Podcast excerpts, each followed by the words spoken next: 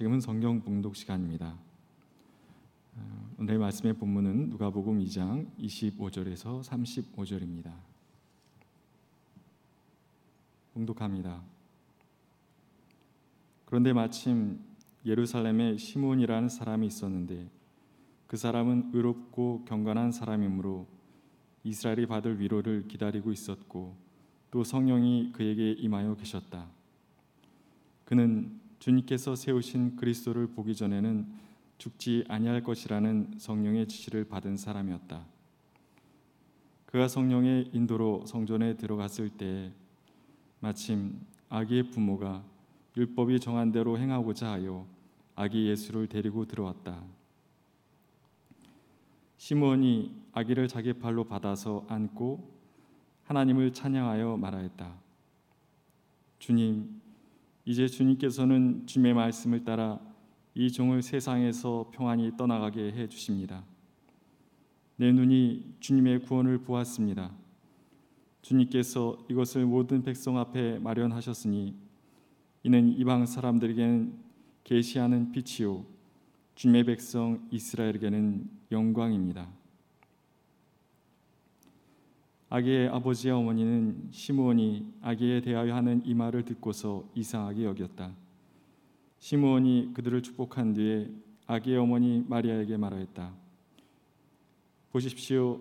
이 아기는 이스라엘 가운데 많은 사람을 넘어지게도 하고 일어서게도 하려고 세우심을 받았으며 비방받는 표징이 되게 하려고 세우심을 받았습니다. 그리고 칼이 당신의 마음을 찌를 것입니다. 그리하여 많은 사람의 마음속 생각들이 드러나게 될 것입니다. 이는 하나님의 말씀입니다.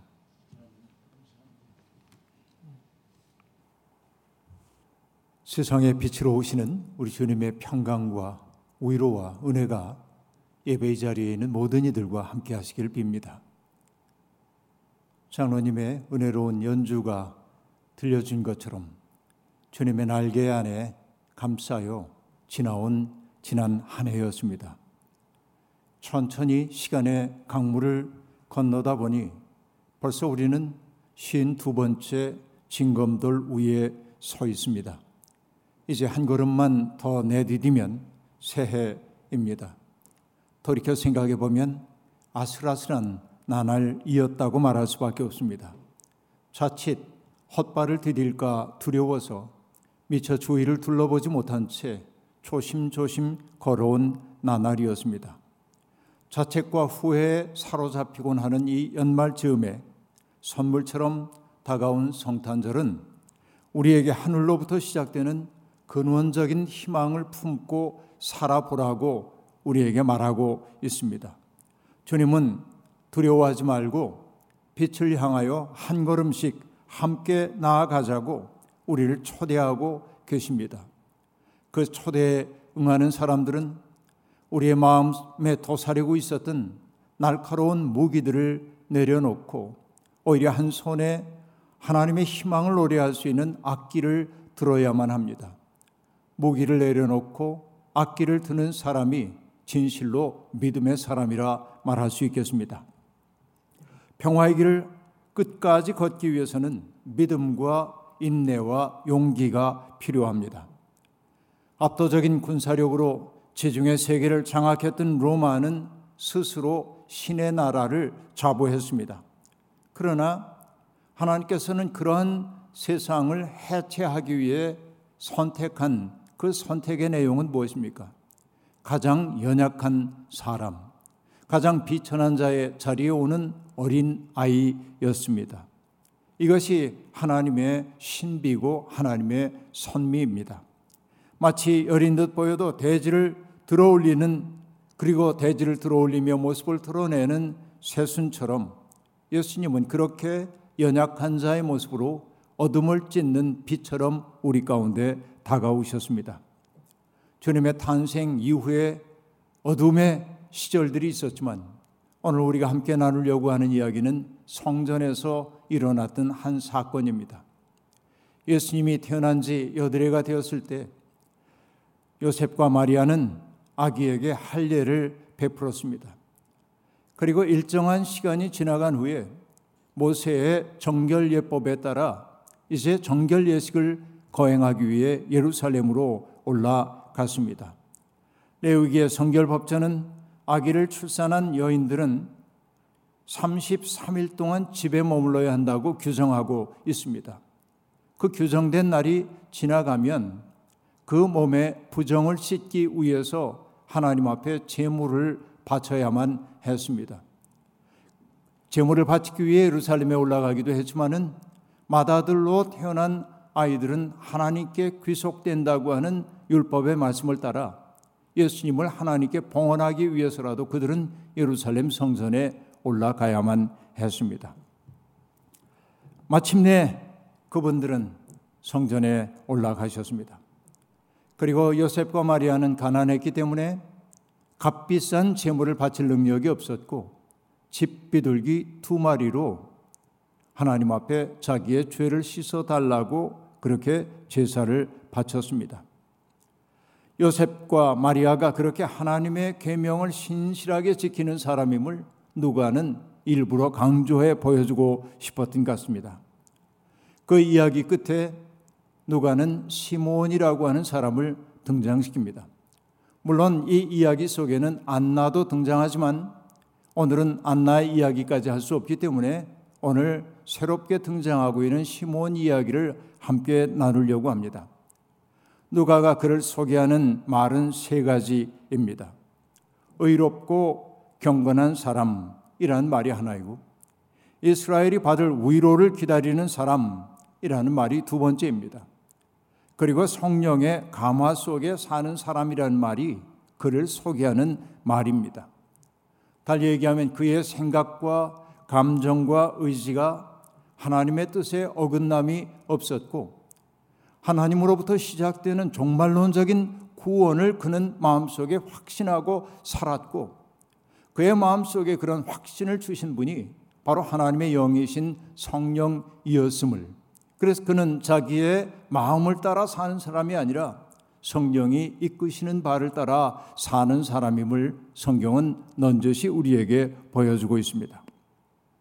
그는 메시아의 도래를 갈망하던 사람입니다. 시몬이라고 하는 이름은 경청하다라고 하는 뜻입니다. 그렇습니다. 그는 말하는 사람이기 이전에 예민하게 땅의 소리와 하늘의 소리를 듣는 사람이었습니다. 땅과 하늘의 기미를 예민하게 알아차리는 사람이었단 말입니다. 바로 이것이 성령에 충만한 그의 삶 자체라고 말할 수 있겠습니다. 누가복음의 예수님 탄생 이야기를 가만히 보면은 성령께서 그 중심에 있음을 알 수 있습니다. 마리아가 잉태한 것도 성령으로 말미암았음을 우리가 알고 있지요. 그리고 아기를 잉태한 마리아가 뭔가 걱정이 돼 가지고 산골에 살고 있었던 친척 엘리사벳을 찾아가서 문안 인사를 건넸을 때 엘리사벳의 태중에 있었던 아이가 뛰놀았습니다.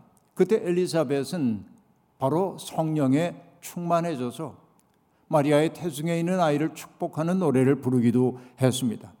그렇습니다. 그리고 시몬 역시 마찬가지입니다. 그리스도를 보기 전까지는 죽지 않을 거라고 하는 성령의 깨우침을 그는 마음에 품고 살았던 것입니다. 그가 시대의 우울에 갇히지 않고 오히려 기대에 찬 마음으로 살 수 있었던 것은 세상의 어떤 어둠도 아삭할 수 없는 성령의 확신 때문이었습니다. 그 운명의 날 그는 성령의 인도함을 받아 성전으로 들어갔습니다. 성령, 그 성령 하나님은 우리에게 하나님의 말씀을 기억나게 하실 뿐만 아니라 하나님의 말씀을 깊이 깨닫게 해 주시기도 합니다. 뿐만 아니라 우리의 마음을 하나님의 마음 속에 깊이 접속시키는 분도 바로 성령이라고 말할 수 있겠습니다.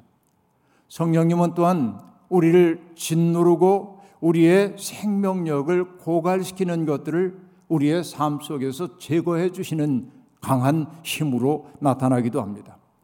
죄책감, 무기력, 절망감, 나태함, 두려움 등 우리를 온갖 죄의 사슬 속에 얽매이도록 만들고 있는 것들을 그 모든 부정적인 것들을 제거함으로 우리를 해방해 주시는 분 또한 성령님이라고 말할 수 있겠습니다.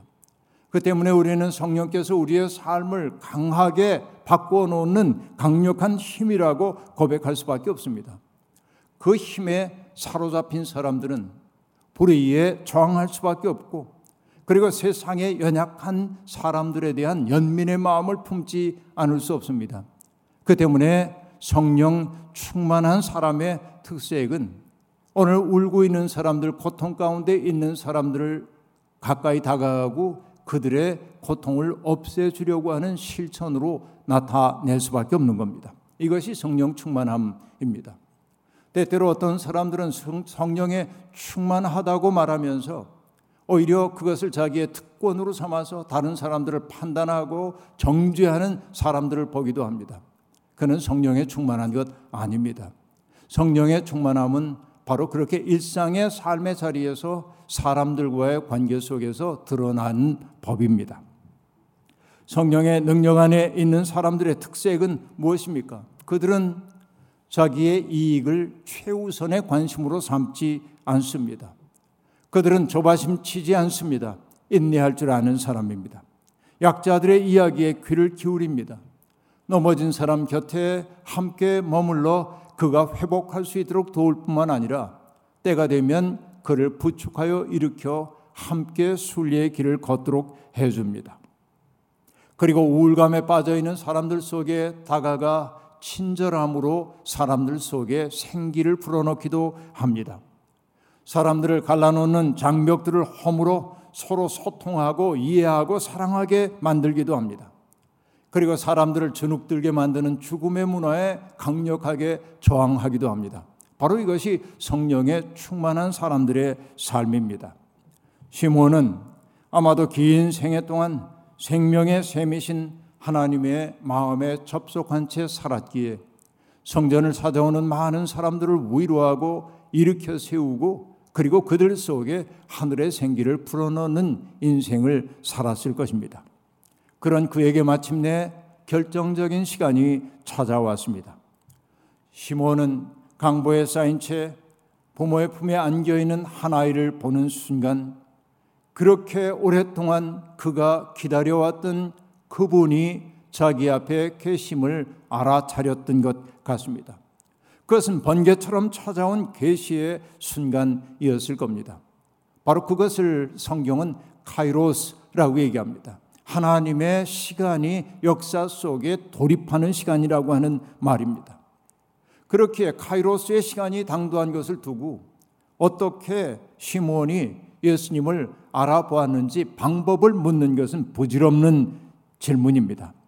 알아차림이야말로 성령께서 주시는 능력 가운데 하나입니다. 시몬은 감격에 차서 아이를 자신의 품에 안고 하나님을 찬양합니다. 주님, 이제 주님께서는 주님의 말씀을 따라 이 종을 세상에서 평안히 떠나가게 해 주십니다. 내 눈이 주님의 구원을 보았습니다. 주님께서 이것을 모든 백성 앞에 마련하셨으니 이는 이방 사람들에게는 계시하시는 빛이요 주님의 백성 이스라엘에게는 영광입니다. 정말로 아름다운 찬양입니다. 그는 마침내 자기의 시간이 마지막 시간이 다가왔음을 알아차렸습니다.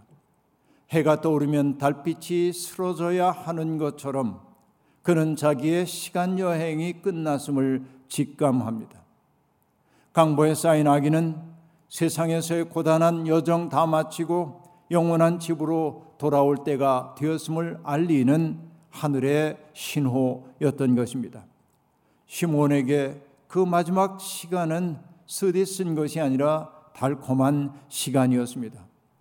하나님의 뜻을 따라 일평생을 살아낸 사람이 영원한 폭우에 닻을 내리는 시간은 달콤할 수밖에 없으니 말입니다. 내 눈이 주님의 구원을 보았습니다. 아무리 생각해 봐도 신비한 말입니다. 어떤 말로도 이 신비를 설명할 길이 없습니다. 무슨 뜻일까? 곰곰이 생각하는 중에 제 머릿속에 한 광경이 떠올랐습니다.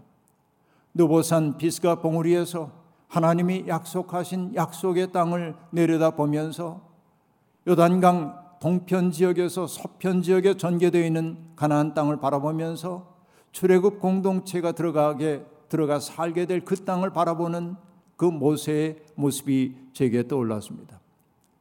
그는 출애굽의 대업을 완수하고 싶은 마음이 그에게도 없지 않아 있었겠지요. 그러나 하나님은 모세가 그 땅에 들어가는 것을 허락하지 않으셨습니다. 출애굽의 대업을 완수하고 싶은 마음 그 마음조차 내려놓을 수 있어야 그는 하나님의 종답게 될 수 있었습니다. 이것이 하나님의 종의 운명입니다. 모세는 그 운명을 담담하게 받아들입니다. 그렇기에 그는 비감한 시선으로 또한 한편으로 감사하는 시선으로 가나안 땅을 가만히 바라봅니다. 자신은 그 땅을 밟을 수 없지만 그러나 그의 비전 속에서는 그의 백성들이 그 땅에 살아갈 아름다운 삶이 그려졌기 때문일 겁니다. 바로 이런 경험 아닐까요? 내 눈이 주님의 구원을 보았습니다. 라는 것. 저는 시몬의 고백을 그런 맥락에서 이해하고 싶습니다. 작고한 시인 이병기 선생님의 낙화라고 하는 시 많은 사람들이 잘 알고 있지요. 가야 할 때가 언제인가를 분명히 알고 가는 이의 뒷모습은 얼마나 아름다운가. 봄 한철 격정을 인내한 나의 사랑은 지고 있다. 분분한 낙화, 결별이 이룩하는 축복에 쌓여 지금은 가야 할 때. 꽃이 져야 열매가 맺히듯 앞물결이 뒷물결에게 자리를 내주듯 시므온은 그 아이에게 자신의 운명의 배턴을 넘겨줍니다. 그리고 요셉과 마리아에게 이 아기가 이방 사람들에게는 하나님을 드러내는 빛이 되고 하나님의 백성인 이스라엘 사람들에게는 영광이 될 것이라고 말합니다. 강보에 쌓여는 아기가 어떤 인생을 살게 될 것임을 시므온은 그렇게 예고했던 것입니다. 의롭고 경건한 사람 시몬의 시선은 그 아이에게만 머물지 않습니다. 그 부모들이 살아내야 할 인생도 시몬은 머릿속에 그려져 있기 때문에 그렇습니다. 그들이 감내해야 할 시련의 시간이 예견되어 시몬은 마리아에게 말합니다. 보십시오. 이야기는 이스라엘 가운데 많은 사람을 넘어지게도 하고 일어서게도 하려고 세우심을 받았으며 비방받는 표징이 되게 하려고 세우심을 받았습니다. 그리고 칼이 당신의 마음을 찌를 것입니다. 그리하여 많은 사람의 마음속 생각들이 드러나게 될 것입니다. 이 말도 바로 성령께서 그의 마음속에 들려주신 말이었을 겁니다. 한마디로 말하면 아기의 운명이 순탄치 않을 거라고 하는 말이었습니다. 아기의 운명이 순탄치 않다고 하는 것은 그 부모의 운명 또한 고난에 매일 수밖에 없다는 사실이었습니다. 고난을 운명처럼 받아들여야 하는 사람들이 우리 앞에 있습니다. 술에 술 탄 듯, 물에 물 탄 듯, 어우렁더우렁 사람들과 섞여 살면 고난을 당하고 박해를 받을 일이 없을 겁니다.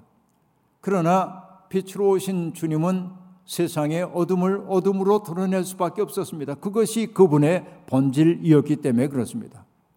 그의 가르침, 그의 살아가는 모습은 거울이 되어 사람들이 자신의 내면을 비추어 보도록 만들었기 때문입니다. 옛말에 무가모수 가모인이라고 하는 말이 있습니다. 물에다가 자기의 모습을 비추어 볼 것이 아니라 다른 사람을 거울 삼아 자기를 돌아보라고 하는 말일 겁니다. 사람 거울에 비춰질 때 내 본 모습이 드러난다고 하는 말일 겁니다. 그런데 사람들은 어떻습니까? 자기의 실상을 보고 싶어 하지 않습니다.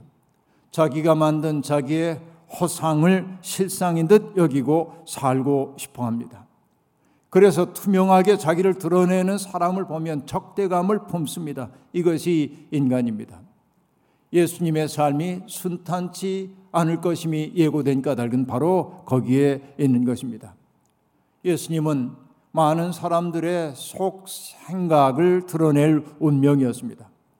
예수님은 스스로 경건하다고 생각하는 사람들, 이만하면 잘 사는 것 아니냐고 자부하던 사람들의 위선을 드러내는 빛이었습니다. 그러나 정직하게 자기의 실상과 대면한 사람들을 예수님으로 말미암아 새로운 삶을 시작할 수 있었습니다. 바로 이것이 예수 그리스도의 존재입니다. 시몬은 한 걸음 더 나아갑니다. 이야기가 결국에는 사람들의 비방을 받는 표적이 될 것이라고 말했습니다. 부모의 입장에서는 그 말은 축복의 말이 아니라 저주의 말처럼 들렸을 겁니다. 그것은 하지만 새로운 세상을 열어야 하는 사람들이 감내해야만 하는 운명이었습니다. 예수님의 길은 그런 것입니다. 신앙의 길이란 말랑말랑하고 부드러운 흙길이 아니라 가시밭길이거나 자갈밭일 때가 많습니다. 그래서 좁은 길이고 다니는 사람들이 많지 않습니다. 그 길은 외로운 길이기도 합니다. 우리는 그 좁은 길, 외로운 길을 생명에 이르는 길이라고 고백하고 있습니다. 우리는 과연 그 길을 능동적으로 선택하고 있는지요? 정릉감리교회 한희철 목사님은 몇 해 전 큰 결정을 앞두고 DMZ 길을 동쪽 끝에서 서쪽 끝까지 천천히 걸었습니다. 기도하고 침묵하고 생각하고 결단하는 인고의 시간이었을 겁니다. 어느 날 그는 표지판 하나를 만납니다. 햇볕에 다 바래고 이끼가 달라붙은 낡은 표지판이었습니다. 칠조차 벗겨져 그렇게 일어나고 있는 표지판을 바라보면서 그는 그 표지판과 자기의 모습이 오버랩됨을 느꼈던 것 같습니다. 그 표지판을 본 후 머릿속에 그리다가 그는 마침내 하나님 앞에 이런 기도를 드립니다. 폭풍 속 흔들려도 꺾이지 않게 하시고 외발로 선 시간 막막하지 않게 하소서. 외발로 선 시간이라는 표현이 그가 목회자로 감내해야만 했던 만만치 않은 시간을 실감나게 해줍니다. 꺾이지 않게 해달라고 그는 기도했습니다. 막막하지 않게 해달라고 기도합니다. 그러다가 결국 그는 하나님께 이렇게 기도를 올립니다. 머무는 이 없어도 좋습니다. 초라하면 어떻습니까? 갈림길 끝 길을 찾는 누군가에게 가야 할 곳 제대로 가리키는 바른 표지판이게 하소서. 예수님은 우리 앞에 영생을 가리키는 표지판으로 우뚝 서 계십니다. 우리가 삶의 방향을 잃지 않도록 안내하는 표지판 말입니다. 그러나 예수님은 표지판만으로 머물지 않습니다. 우리의 짐을 대신 지고 함께 그 길을 걸으시는 동행자이시기 때문입니다. 한 해의 끝자락에 섰습니다. 우리는 바른 길을 걷고 있었는지요? 정말로 십자가가 우리의 생명의 길이라고 진실로 삶으로 고백하며 살았는지요? 아니면 욕망이 가리키는 그 길을 따라 걷다가 길 잃은 사람이 되어 있지는 않는지요? 여러분 예수 그리스도를 길로 삼은 사람들은 그 길이 비록 좁다 해도 끝끝내 그 길을 따라 걸어야 합니다. 가끔 멈춰서서 뒤처진 사람들을 기다리기도 하고 그리고 지친 사람들을 곁부축하며 함께 걸어야 합니다. 이것이 우리의 운명입니다. 오늘 우리 사회가 너무나 지나칠 정도로 분열되어 있습니다. 거친 언어와 표현들이 부끄럼조차 없이 발설되고 있습니다. 저주의 특권을 가진 것처럼 외치는 사람들이 너무 많이 있습니다. 이제는 낡은 것들과 이별해야 할 시간입니다. 예수님의 시간이 도래했습니다. 예수님을 품에 안고 축복했던 시므온처럼 주님을 우리의 가슴 속에 모시고 이 덧거친 세상을 밝히는 빛이 되어야만 합니다. 주님의 은총에 이끌려 살아온 오늘까지의 삶, 이제는 주님의 은총에 이끌리는 새로운 삶으로 나아가기를 바랍니다. 외발로 선 시간의 외로움 속에 있는 사람이라 해도 우리를 통해 당신의 꿈을 이루시는 하나님의 그 섭리가 우리를 통해 성육신되는 역사가 나타나기를 주의 이름으로 축원합니다. 아멘. 주신 말씀 기억하며 거듭의 기도 드리겠습니다. 하나님 막막하고 암담하고 힘겨웠습니다. 1년 365일 살아내는 일이 설레고 기쁘고 행복한 나날이면 얼마나 좋겠습니까만 우리는 어둠 속을 걷는 것처럼 답답함을 느낄 때가 많았고 우리도 모르는 사이에 우울의 영에 사로잡힌 때도 있었습니다. 그러나 오늘 우리가 이 자리까지 이룰 수 있었던 것은 알게 모르게 우리를 지켜주시고 보호하시고 발 앞을 비춰줬던 하나님의 은총이고 또 하나님의 은총의 빛을 받은 우리의 이웃들이 우리의 손을 따뜻하게 잡아주었기 때문임을 믿습니다. 이제는 가슴 시린 사람들의 손을 우리가 붙잡아 주기를 원합니다. 갈 바를 알지 못하는 사람들 앞에 주님의 등불을 밝히는 사람들이 되고 싶습니다. 하나님을 원망하며 스스로 좌절의 늪속으로 빠져드는 사람들 아니라 어둠을 딛고 일어서 새벽을 일깨우는 우리가 되게 하옵소서. 예수님의 이름으로 기도하옵나이다. 아멘.